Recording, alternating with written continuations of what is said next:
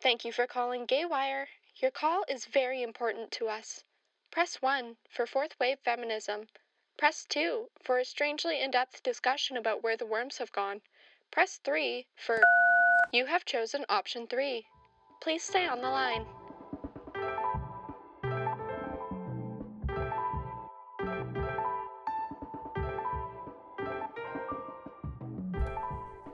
Hello, my friends. Thank you for choosing option three. This is Artemis Beasley, she, her, coming to you from Treaty 6 and Region 4 of the Metis Nation, broadcasting out of the U of A on CJSR 88.5 FM in so called Edmonton. You're listening to Gaywire.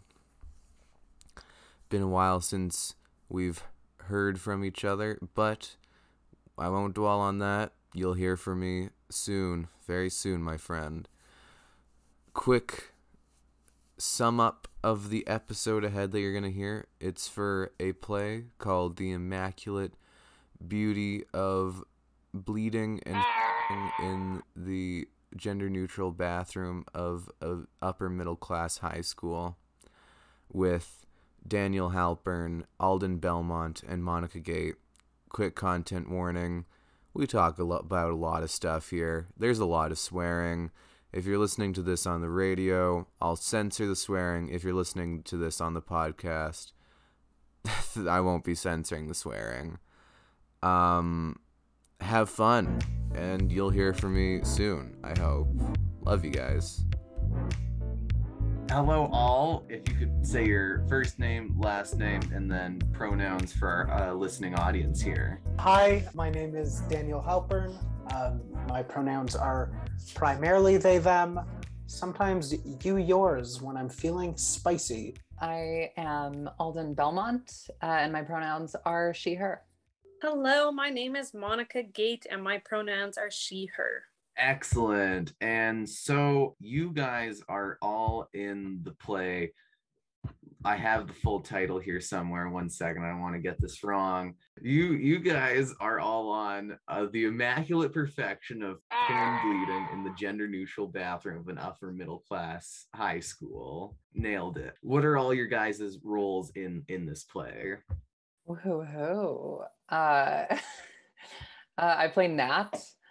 Um, I uh, am the if if you've read the play description, I am the trans girl that does in fact immaculately conceive, which is super fun. I play Minnie, whose pronouns are also she, her. She is the lovely little drug dealer in the school. She is always up to mischief and she's a, a real kooky character in this story. I'm not in it, but I'm happy to be a part of the process. I wrote it. That's that's what I do. I I I wrote it and now y'all are acting in it and that's so exciting to me and lovely and y'all are lovely. Uh and you know that title I have to talk about it some more. How did that's such it's just such a good title. It doesn't roll off the tongue whatsoever but it still sticks in your mind so ever so pungently. How did how did you come up with it? I, f- I feel like i'm like practiced enough where like i can get it to roll off my tongue like the immaculate perfection of f***ing bleeding in the gender neutral bathroom of an upper middle class high school. Mwah. Um, and um, as we say in the rehearsal space the real f***ing bleeding is the friends we make along the way um,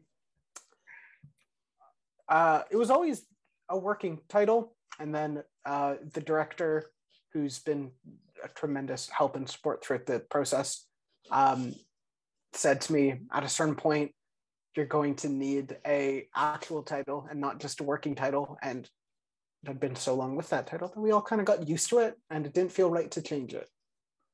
Were there any other contenders for the title No. whoa mm. got it right on the first time that's pretty impressive That was actually one of the things that sold me on taking the role, or at least like drew me to audition.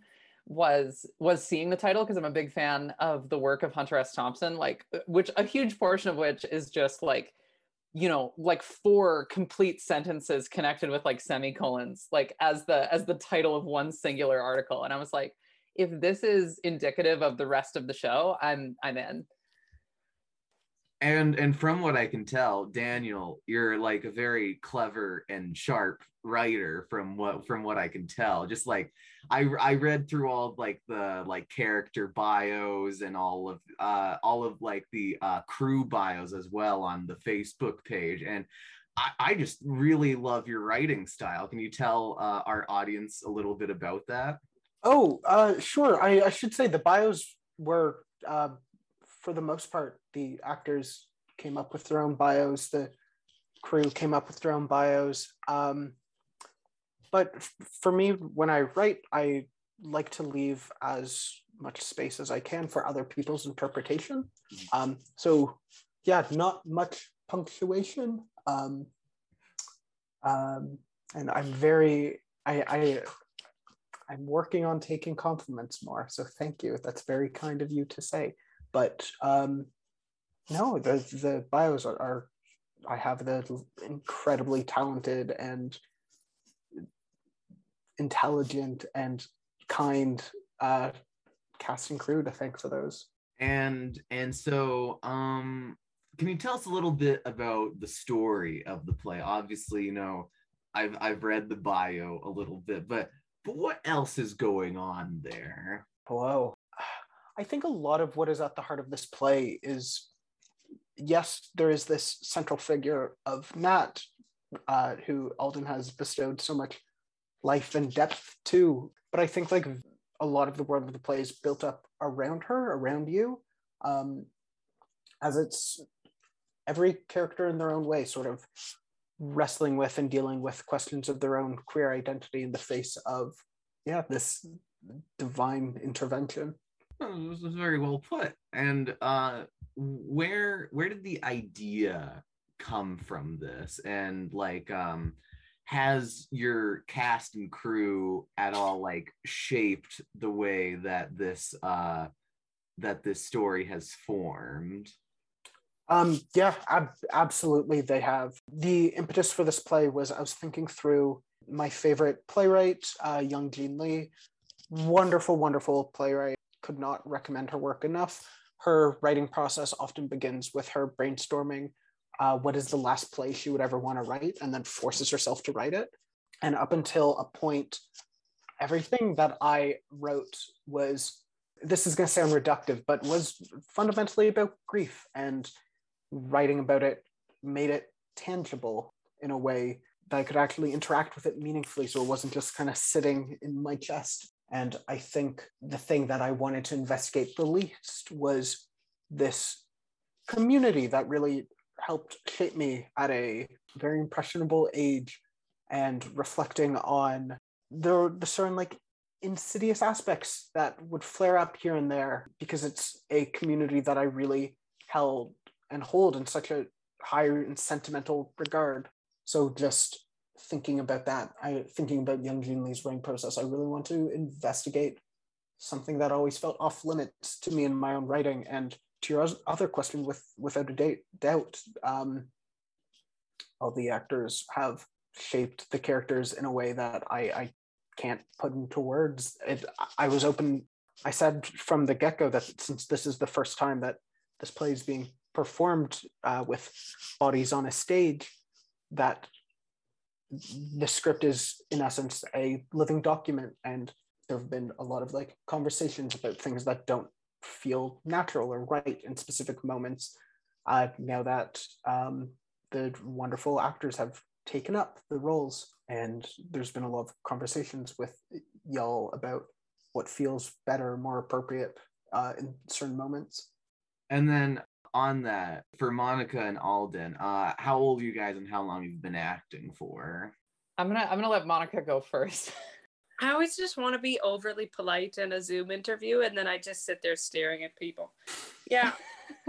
uh, I myself am I'm 20. I acted all through school, did all the arts and everything, worked my way towards nursing, and then dropped out before I even started uh, because I realized I just could not imagine myself in any other career other than the arts.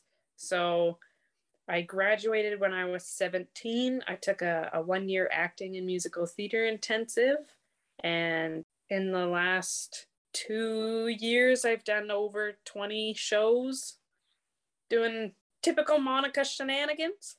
I feel like that's a hard act to follow because I so I'm I'm 22 and I actually have not acted in five years prior to this. And this is actually my first role uh, after transitioning is the fun part. Because the last part that I played was Chad in uh, a production of All Shook Up, which is like a Elvis retelling of Twelfth Night, and like and the character that I that I played in that was very much a hyper masculine stereotype and actually that show is very much about Chad struggling with bisexuality.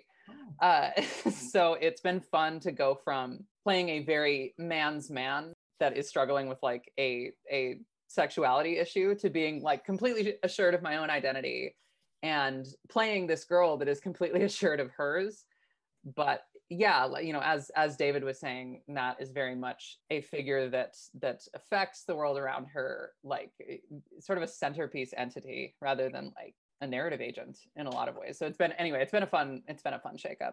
I'm daniel. David is the director. David is the director i did i say david? Oh i do that like every like every time. People get it so like it happens so often just two queer jews whose names start with d. Um I feel I, we've been we've been working together for how long? I can't believe I did that on air. we got that. Uh, this is this is not getting cut, by the way. This That's fair. That's fair. Uh, I I made my bed. I have to lie in it. And and so, would you say that this role is kind of cathartic for you in in a way? Oh, definitely. I think that there's a lot of elements in this show that sort of speak to the thoughts that I had pre slash early transition. I feel like there's I you know without without going into like heavy spoilers, there are some very good you know emotional beats that I get to sort of hit with the cast. And it's weird because I would have killed to have someone like Nat in my life, I feel like like just in in beginning uh transitioning, but it's it's just kind of funny to play someone that is so self-assured because it really does feel like a like a fake it till you make it situation in mm-hmm. some ways. Like i i don't think that i'm as confident as that but i feel like that there's a lot of myself or what i would like to be injected into that and then monica can you tell us a bit about your character as well?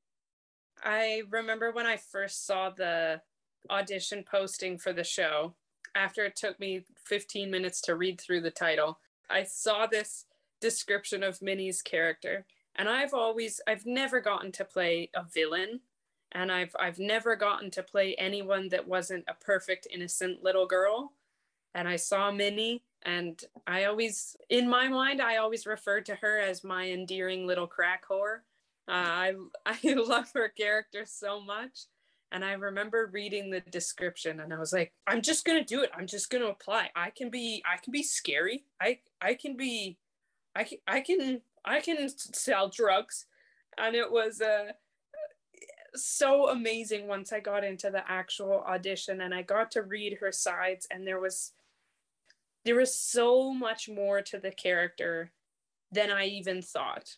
I I knew that Daniel was a amazing writer and it, it wouldn't be just a, a one-sided character, but the more I've gotten to work with Minnie, the more I have just fell in love with who she is in the story and how she is used um, as kind of like a, a game piece for the other characters to get them through their own journeys. We're in, you know, the we just finished our fourth fourth week of rehearsal or yeah, or fifth or something. I don't know. We're like four. a bunch. Four, yeah, it's week four we're a bunch of the way through our rehearsal process and the writing is just so freaking good. All of us are still stumped in these moments throughout the day where we'll we'll find another beautiful little gem in the script and we keep having these conversations where we'll be like oh my god i can't wait to find out how the next cast of this show interprets this moment and oh my gosh i can't wait to see what other people do with this moving forward because there's just there's so much to work with. And it's that show that everybody has to see it once but you keep coming back because you you get a new little yummy tidbit of knowledge each time. It's it's just gorgeous. Oh i love it. It's so good. Oh but about my character. Yes. Love minnie she's an absolute hoot to play. She brings me a lot of joy. It it stressed me out initially when i got more comfortable with the character and i i dove it deeper into who she was and i got to see more similarities between her and myself than i expected. And then i was like do i do drugs? No i don't do drugs. But yeah she's uh Nerd. love her. They're just flawlessly written characters I'm touching on something that you said there. How does it feel? And this is for all of you, uh, having this be the world premiere of this show, being the first cast to ever do this, being the first time that this will ever be done on on stage. I'm amped as hell to be a footnote on Wikipedia for sure. Um, finger, fingers crossed that I get to be in the in the appendices of of Daniel's Wikipedia page as the girl that originated that. I think it's it's absolutely amazing. It's it's pretty rare to do that period to be the first cast of a show, but I think it's even more rare to get to be the first cast of a future famous show. I have no doubt in my mind that this is going to be a huge production at some point because little sweet baby Daniel is just so talented at everything. And we have such a strong team. And it has been absolutely beautiful to see not only the cast, but the actual crew adding their own stamp on little things all the way through the production. Like day one, we walked in the doors, we all sat around a, a big table and we did our table read, and it was just there was such a sense of community in the room like everyone already knew each other why are my eyes watering right now enough Ugh. anyways it's gonna be great and you should really come see it I feel like we've come so far from that table read too, because I feel like I t- completely misread. Like I would venture to say almost all of the of the core cast, but like as we've gotten to to grow together it like it really does feel like we are a like we're collectively getting to you know like it, it really is like a sum like more than the sum of its parts situation in that i feel like i wouldn't be able to put my individual stamp on my own character much less like the show at large without everybody else doing the same thing. And i feel like it's a very fun it does feel like a like a adolescent sort of high school energy in that like we're all experiencing something and looking forward to the same thing and and trying to contribute I can't say enough wonderful words about the cast and crew and everyone. It's been such a like heartening, heartening experience. And yeah, I, I'm filled with gratitude and it's at a point where I'm so excited and nervous for for the uh, premiere of the show when we open in like a week and a half or yesterday if you're listening to this the day this comes out i think i believe. I'm, man I'm that first showing was great. Mhm. we crushed it. It was so good. You guys should see it. It's an intensely personal piece. And yeah i'm i'm excited to just like vomit all this trauma onto an audience. It's a personal piece. So i have so much love for i don't know everyone giving me that space and taking up the mantle. And it's at a point where i think since day one i don't think i've seen this as my play anymore. Like it was very much f- for all of you. And i have felt just so lucky that i've been in, in the room to see what y'all have done with it. Um it, it's it's it's a kindness that y'all have afforded me. And it's it's one that i don't have the words to express how grateful i am in this moment And man, this is like the sweetest interview I've ever gotten to conduct. This is just so nice to sit on on. Uh what can you guys say about the director, David? David's just a crazy little boy. I don't know who let him in that rehearsal room, but I, I'm glad they did. David has worked so adeptly with the cast and crew on this production to actually make a vision come to life. And it has been just so stunning getting to see how his brain works. And he's been so receptive to feedback and allowing people to be like, hey, I have this idea for this character or whatever. And um, yeah, it's been the best organized show I've ever had the pleasure of working on. 100%. Gonna put that on my resume. That's a pretty glowing endorsement, all things considered. I I love I love David.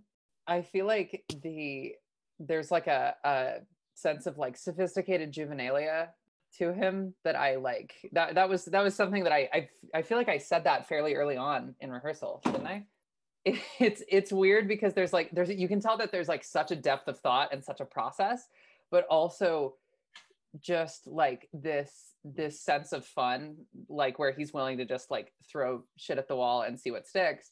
And I also love that like he immediately made me feel welcome in that there were very few of like the references and comparison points that I was making in the script and in my portrayal that that he didn't catch.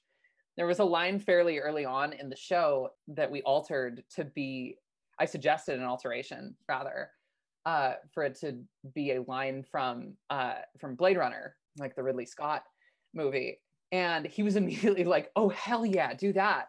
like it like and not not for a second did like it bounce off or did he have to ask. He was just like oh put that in. I get that. Like and that's something that i've i've appreciated because like i i did like a 35 second robocop bit at rehearsal literally today like complete with imp- impression and soundtrack and he he took it in stride and i feel lucky to have a director that wouldn't just be like can you can you please please shut up David is probably the best, most competent director I've ever had the privilege of working with. I say this not only as a as the writer on this piece, but as someone who has acted for him a number, number of times, and as someone who does not consider myself the strongest actor. I dabble. I dabble in everything. I do it all, babe. When Dave speaks to me about project ideas, I'm almost always just immediately down, excited to be a part of the process. He is my most trusted collaborator. We have been friends for a number of years. He's directed something I've ran in the past, and he maintains this graceful balance of professionalism and levity and knowing exactly where to draw lines without people realizing that lines have been drawn. And there's no director I've ever worked with where I feel like there is more of a sense of care instilled in the space. And yeah, I was But- gonna say, But also, he's a little shit. I, I was gonna say you've worked with David before. Can you tell me about an orchid and also Oh, other such lilies and lies and also little death? Dave and I went to high school together, but did not know each other in high school. Mhm. When I was in grade nine, he was in grade 12, and I saw him in a horrible production of Romeo and Juliet that was done in kabuki style. Uh, it was very bad. I think I was like 12 or 13 when I saw it. I didn't know who he was. But years later, we were both living in Halifax. We were at the same school for our undergrad, and there was a kooky little uh, theater society. We were in the same audition space. We are casting from the same pool of actors, but different productions. And we were having people sing for the auditions. And every time someone came in, they would ask, What song should I sing? And my immediate response when anyone asked that question was just Nazi punks off. Um, and then no one found that endearing except for Dave. And we became pals. And then I wrote An Orchid and other such lilies and lies in the aftermath of some grief. And I brought the script to Dave, and he and I acted in it with him directing for the Toronto Fringe Festival and the Atlantic Fringe Festival. and it was not it, wasn't a great show, but I think it like really cemented our working relationship and like yeah, this collaborative process. Little Death was a show that I was directing right before the pandemic. Kind of forgot that Dave did the dance choreography for one scene in it, but he did love he did lovely work with it. And I've acted for him in a number of instances.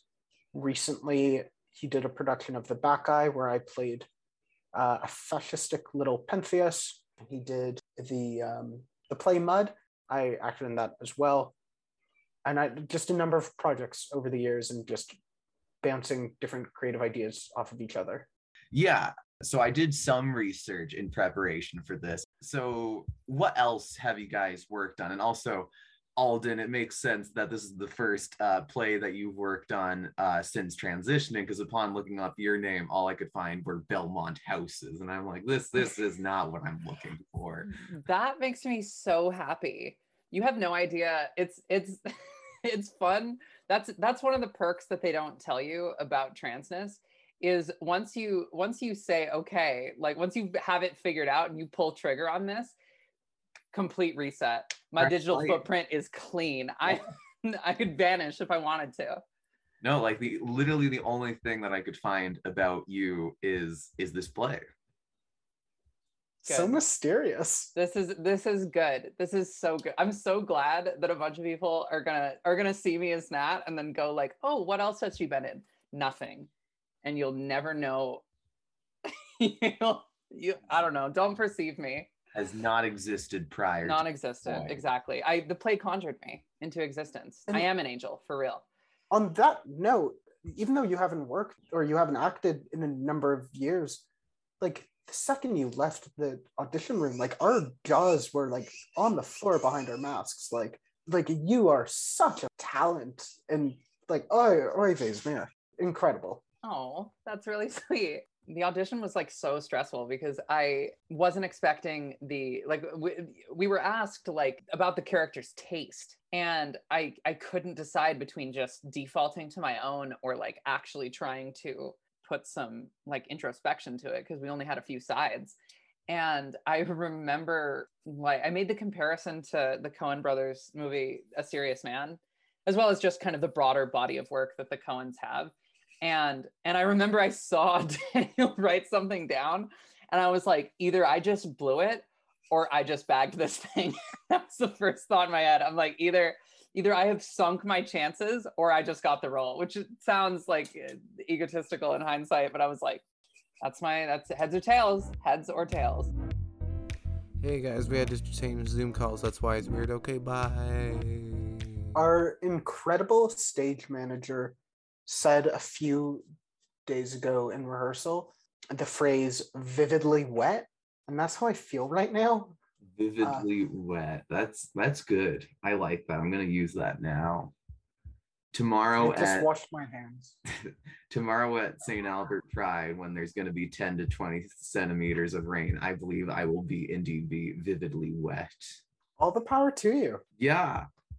Thank you. So what what other kinds of things have you guys acted in? I know all of you. Since Monica was aggressively tooting my horn, that is to say, being very complimentary, I Mhm. will say that Monica Gate is probably the most talented stand up comedian I have ever had the privilege of seeing. And that's all I'll say on that. Monica, can you give us a joke? Why would you say that to me? That is the the one thing a comedian never wants to hear. I know. I used to do stand-up comedy in grade seven, eight, and nine, and uh, that was yeah, worst thing ever.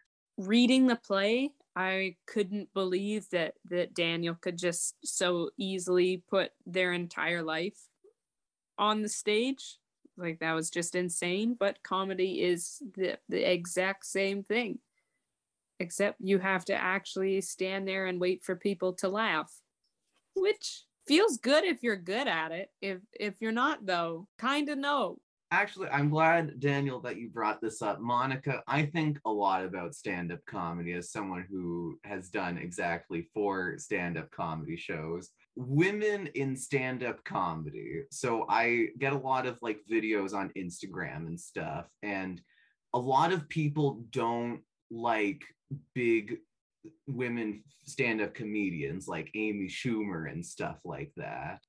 What do you have to say about women in stand-up comedy? Are they are women less funny than men? That is the question. I think any gender or any sexuality or or any individual of any identity has just as much right to be a stand-up comedian as anybody else.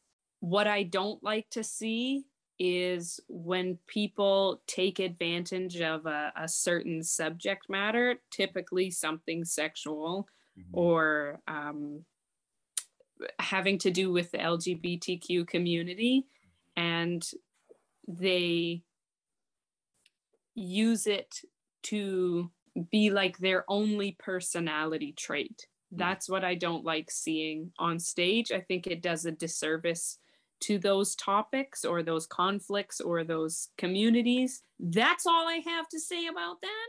No, that, With that, yeah, That being said, I don't find the French funny. that is fair. No one does. there was a like how how far in it how far into rehearsal were we when i heard you make it was either you or or liz page who was our absolutely angelic stage manager. One of them made, one of them made like a, a joke about the french. And i was like man and sorry i can't even get it out. Fake anti-francophone sentiment is one of my favorite genres of comedy. And without missing a beat daniel immediately goes it's not it's not fake. It's real. I hate the french. Like with their whole chest. And i was like what did i get myself into Uh, I would just like to say that Gay Wire does not condone any and all political messages that uh, interviewees may try to spread on the program. I googled Gaywire when you first emailed me, No, and then no, everything that just came up was porn.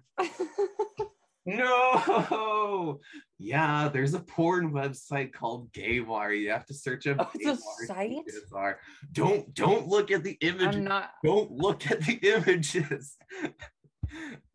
Yeah, Gaywire is a porn unaffiliated. We haven't been able to get in contact with them. Um, i was gonna say that that sounds like a domain like a website domain name dispute waiting to happen yeah, no, we. That's why it's Gaywire CJSR on Instagram. We have the Twitter handle though, so you know. good good anyway, going back into the the thing that we were that we were doing, uh, have any of you acted on something like this before? Like, actually, no. Have any of you done something to this degree of this level of just absolute queerness before? Because this is like this is mind blowing to me because this is such an incredibly relatable to me play and kind of representation that I haven't been able to see before. No, I absolutely, and I say this with so much love, have never acted in something this gay. What I was talking to Daniel about at one point during the rehearsal process is that I was thanking them for writing a story that was a queer centric story, not centered about the trauma of the individuals trying to come out. I have seen enough. I don't need to see any more of that. I find it so frustrating when it's, you know, you don't even see like a normal rom com movie with a queer couple that isn't like trying to get together and their families don't support it and everything goes wrong. Somebody gets hit by a bus. Like it's just, it's insane. But to have this beautiful story where we have queer characters and like it's just, it's normal and nobody's looking at it wondering why that's happening and you and you have these beautiful characters comfortable in their sexuality and portrayed as like the popular kids in the school too. That's just it's it's awesome.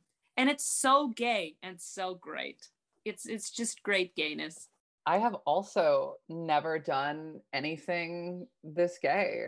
Like I feel like I have a lot of of gay literary, you know, or theatrical aspirations. I feel like I have a lot of projects that I that I would like to like personally develop myself that would be very very gay, but I I don't know, on some on some level as much as I want to just like absolutely cannibalize every role written for a cis woman in the history of theater.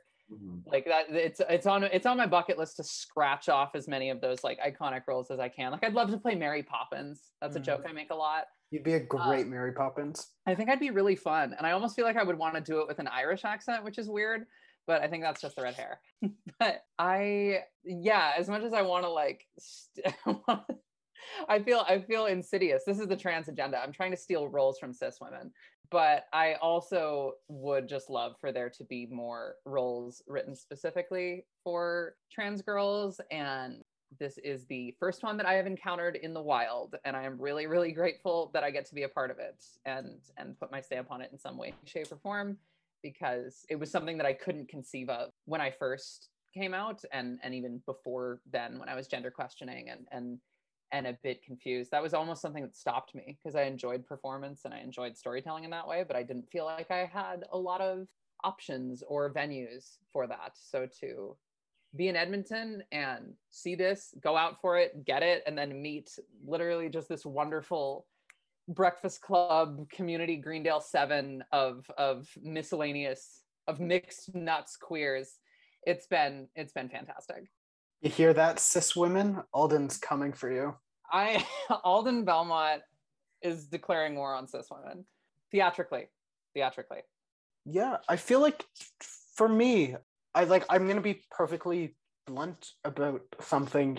I a few days ago uh, was struck hard briefly with this sense of concern, realizing, yeah, this is a very, very personal show. Uh, like there are bits of it that are pulled from real experience here and there, and just subjecting an audience to that is to be kooky as heck. But then today, I after rehearsal, um, I was walking with the director and the stage manager, and we passed by Pride Corner on Whyte, and we stopped to do some postering briefly, and I handing a flyer to a presumably queer, presumably high school age student, and like seeing their face light up reminded me of why I wanted to do this. This is the sort of show that I would have loved to be in when I was that age, and I would have loved to, at the very least, see and feel represented. Because, yeah, I, I don't know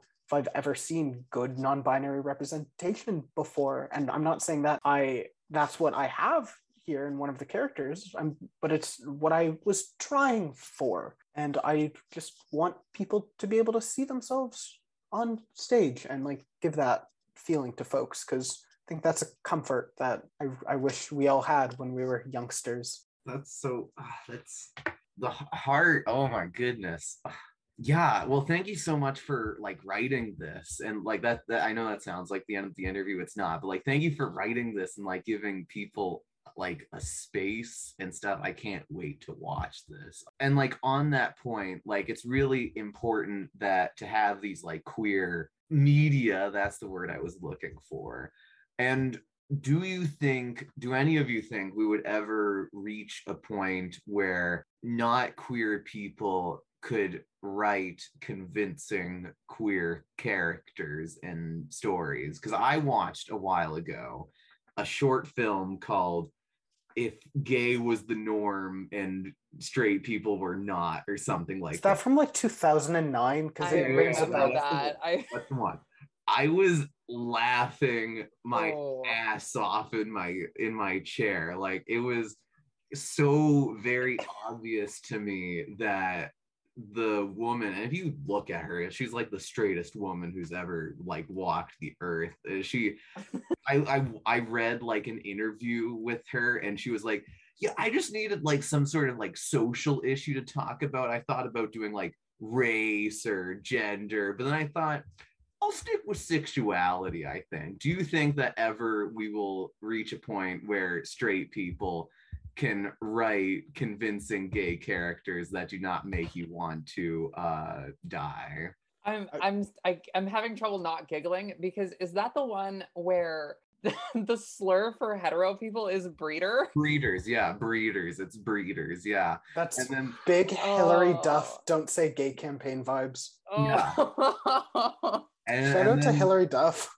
Shout out to Hil- shout out to Hilary Duff. Shout out to Hilary Duff. I'll I'll take a stab at the question because I, I, I hope we get to that point, but I but I there's I mean it's it's been nothing but comedy so far. Like it's just it's just funny as a queer person to watch these like people just swing for the fences with their entire with their whole ally heart and like ultimately kind of miss because they're because very often they're not actually consulting queer people they're just researching Yeah. which i feel like is kind of a broader problem in representation is is you know research doesn't replace perspective Mhm.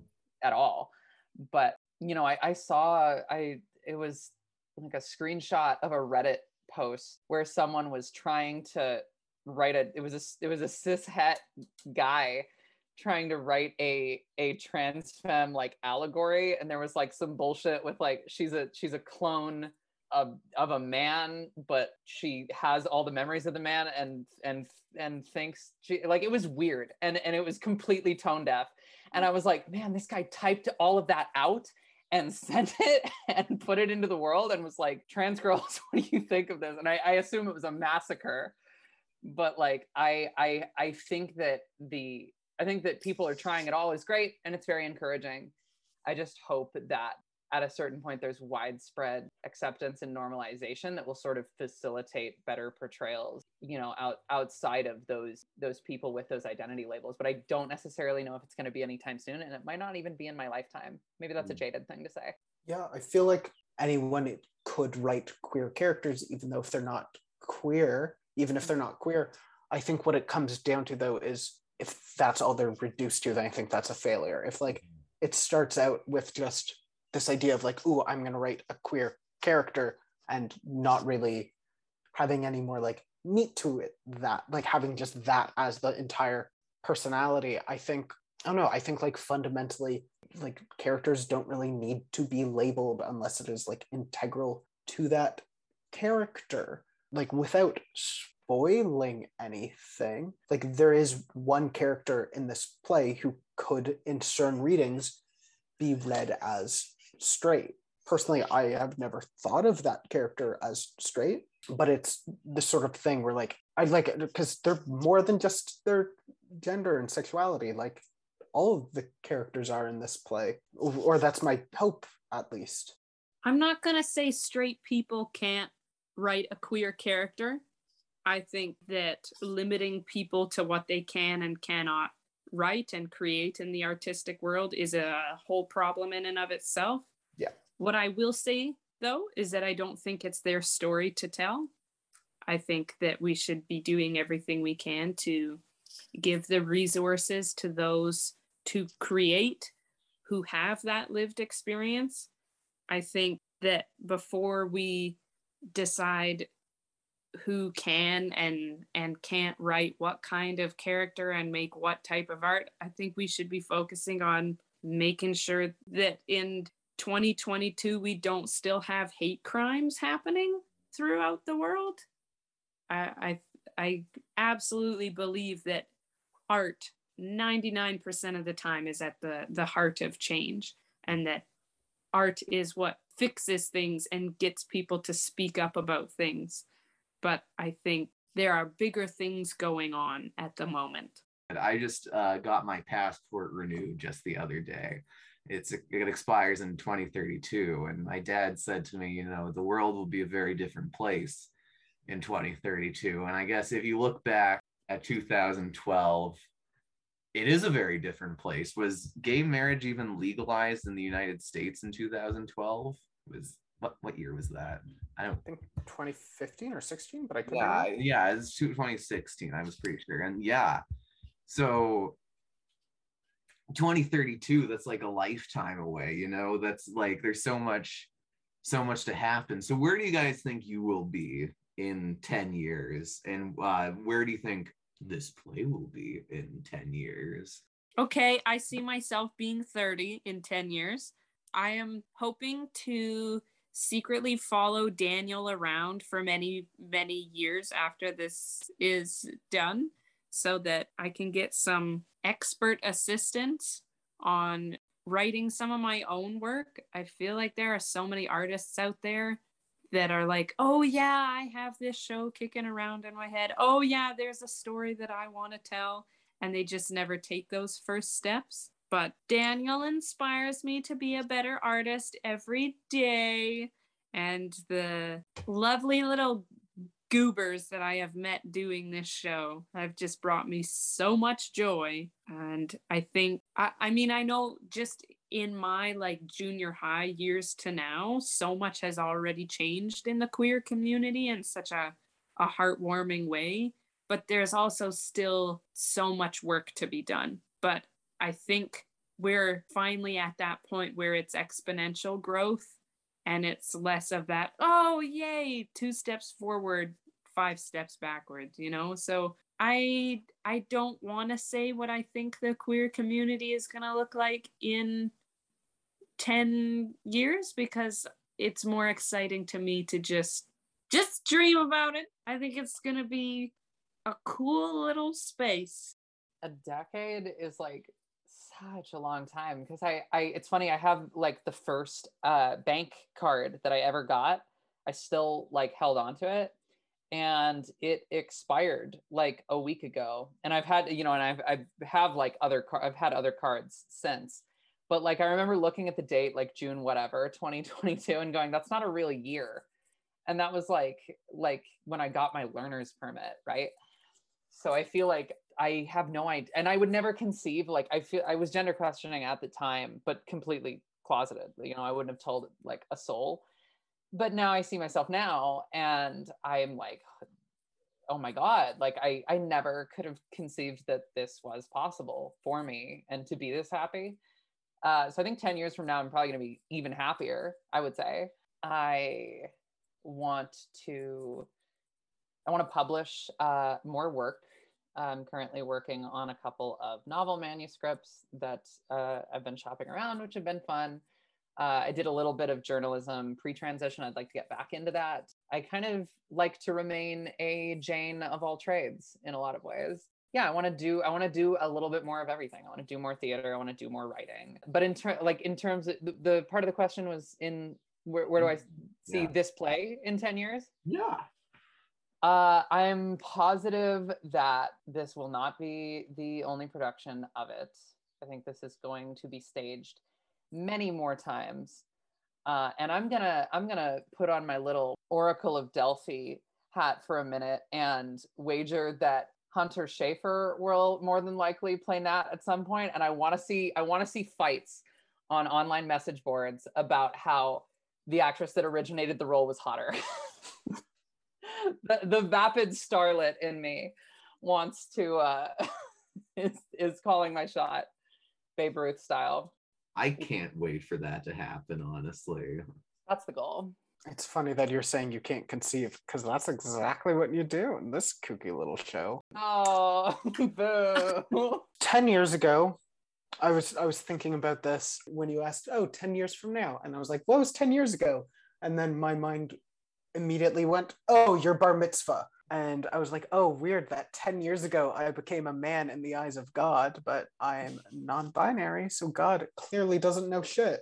I don't know where I see myself in 10 years. I definitely see myself writing. Writing has always been a huge part of my life. But yeah, similar to Alden, I take so much joy in dabbling because I feel like if I ever stick with like one thing or one type of writing, I worry that I'll get stagnant and bored. And I feel like I've spent the past however many years just like really burning the candle at both ends. Like I was speaking to one of the actors in the show and they were like very caught off guard. And it reminded me that this is not a normal thing that I am 23 and almost done a master's and I'm, I'm tired. Um, I want to just kind of be a person for a bit. I don't think I'll just want to be a person for 10 years well, I will, but I will also want to have other things layered onto that. But yeah, definitely like still working in theater, doing playwriting, but also I I do find myself often in like academic circles. I spoke last summer at uh, the Association for Theater and Higher Education. I, I presented a paper about like the relationship between like puppetry and grief, which is was also a very like personal piece in a different way that like this piece is. And I think a lot of what I want to do is like trying to like maintain that balance between my bullshit classist academic side of theater and like work to make that more accessible and work to make representation more readily apparent within that space because it's so exclusionary and cruel but also keep working as a playwright because i think there's nothing that has helped me better understand myself than being able to do that. And that's a gift. And again i'm so grateful to have been able to learn so much through these talented talented actors like monica gate and alden belmont. It pisses me off so much that's gate singular not gates. And where will this play be in 10 years? What do i know? I i'm just here for, along for the ride and whatever happens happens and i'm excited for the future that this show might have but also i'm so grateful for the present that's currently in. And mwah, mwah.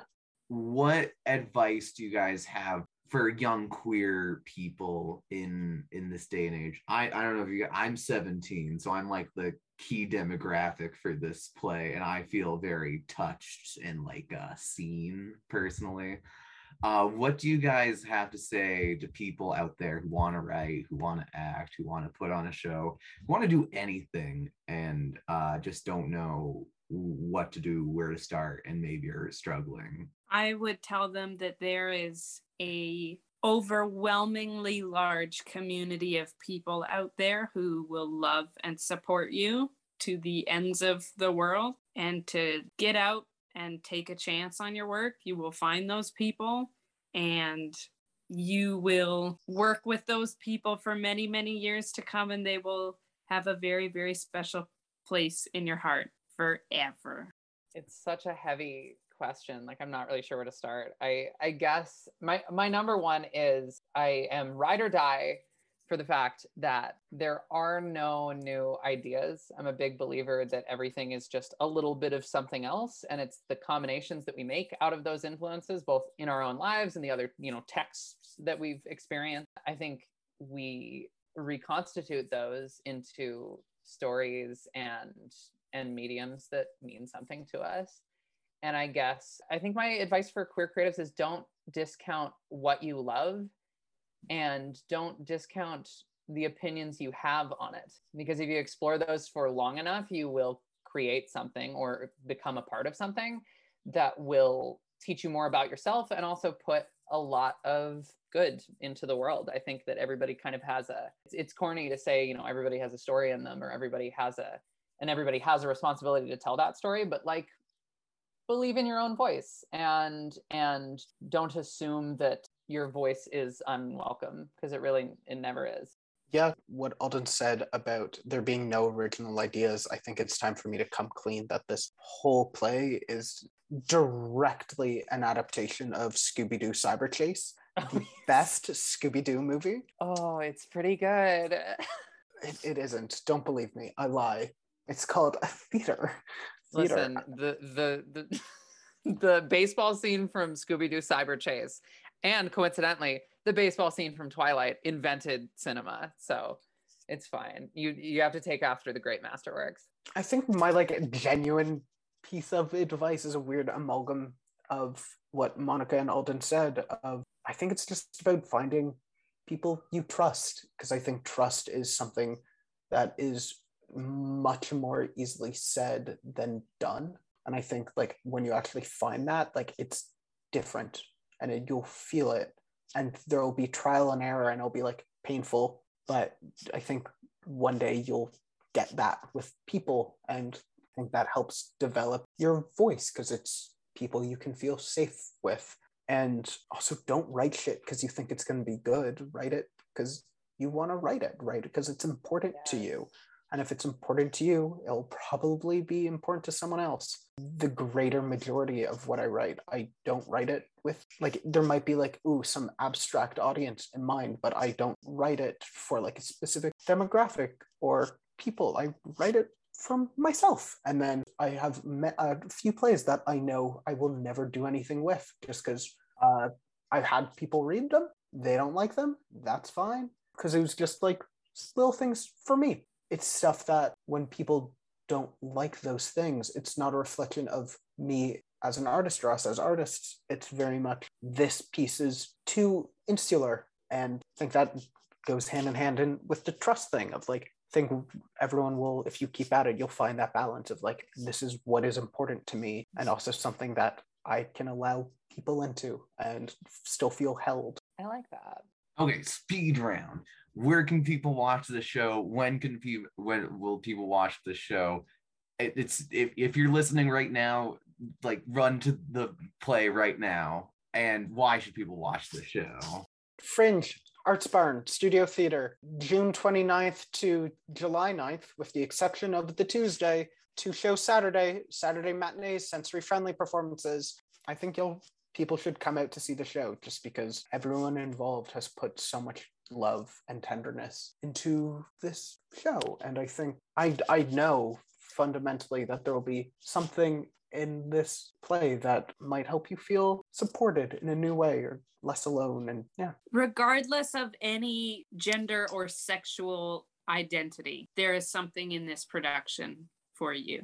You have to see it Thank you guys so much for coming on to this. Thank you so much. This has been one of the best interviews I've had in a long while. You guys are great. I'll see you at your performance, more than likely. Here's hoping.